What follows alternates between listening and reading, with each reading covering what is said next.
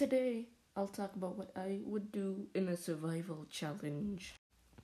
The rules are simple. I can have as much stuff that would fit into the average junior high backpack aside from food.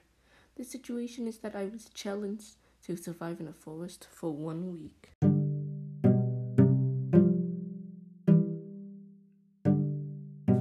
What I would need to bring in the backpack is a big fishing net, bronze wire, a knife, a small axe, and small pieces of rope.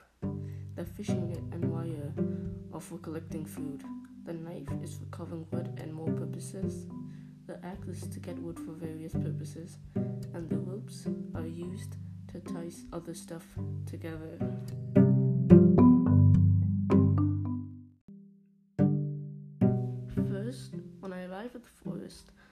Set up a few rabbit snares. This is something used to catch rabbits, using wood to make a funnel to funnel the rabbits into the snare, and bronze wire to make a snare that will trap and strangle a rabbit. And then I'll also make a shelter out of wood and rope.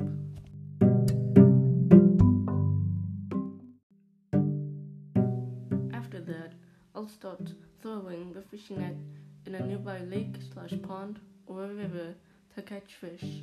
If none of those are near me, then I'll chop down some branches and carve them into arrow shapes. After that, I'll take two more pieces of wood that look sturdy and look like I could use to make a bow out of. I'll tie those two together to make the front part of a bow. Then I'll use some rope to make the string on the bow. The sticks I use to make the miniature arrow will, of course, be used as the arrows. Even if there is a lake or pond or a river, I'll still make a bow. Then I'll check if the snare has caught a rabbit. If it hasn't caught a rabbit, I'll use bow and arrows to catch some. Then I'll eat them and take some sleep. Of course, I'll repeat that process each day, but instead of making the snares and shelter, I'll instead maintain the rabbit snare and my shelter. A few upgrades I can make to the survival tools are making squirrels squirrel snares if the rabbit snares aren't catching enough rabbits. Or I could just make more rabbit snares. If I want, I can make some stone tipped arrows instead of full wooden arrows by breaking and carving some stones. I will also need to tie the stones to the wooden arrows. Then I need to make fletchlings for the arrows so it does not veer off course when it is shot. Fletchlings are the feathers on the back of an arrow. To make fletchlings, I'll have to kill something with feathers, most likely a bird. When I have feathers, I'll need to attach four of them to each arrow with the bronze wire. Also, I have to get some entertainment. Well, how do you get entertainment in a forest with no data, you may ask?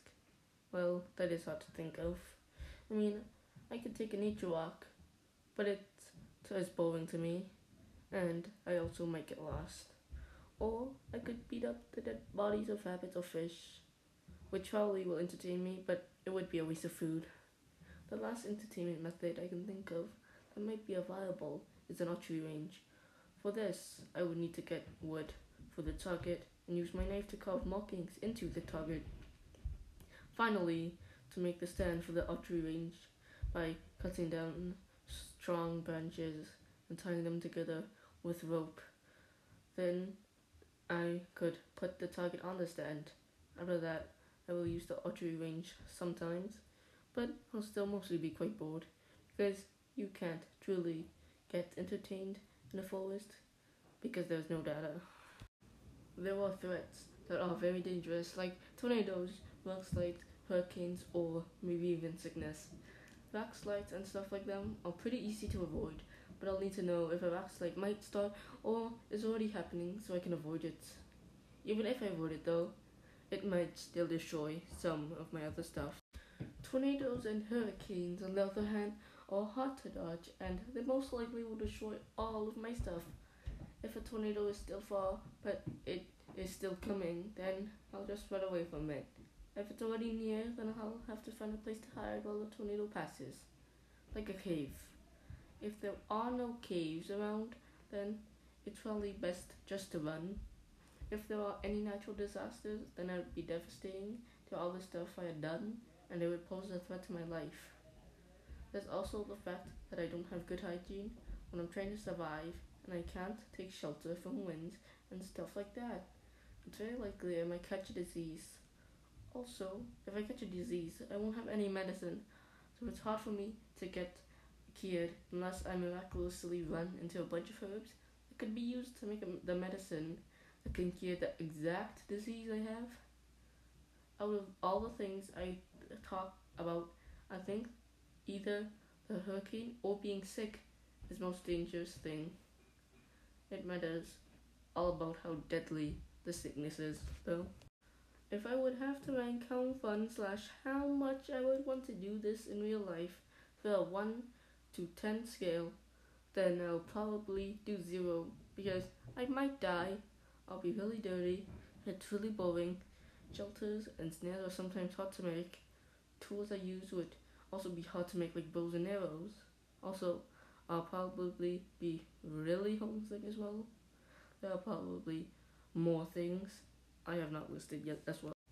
And that, folks, is the end of how I would survive a survival challenge podcast. If you like it, please consider giving me good marks.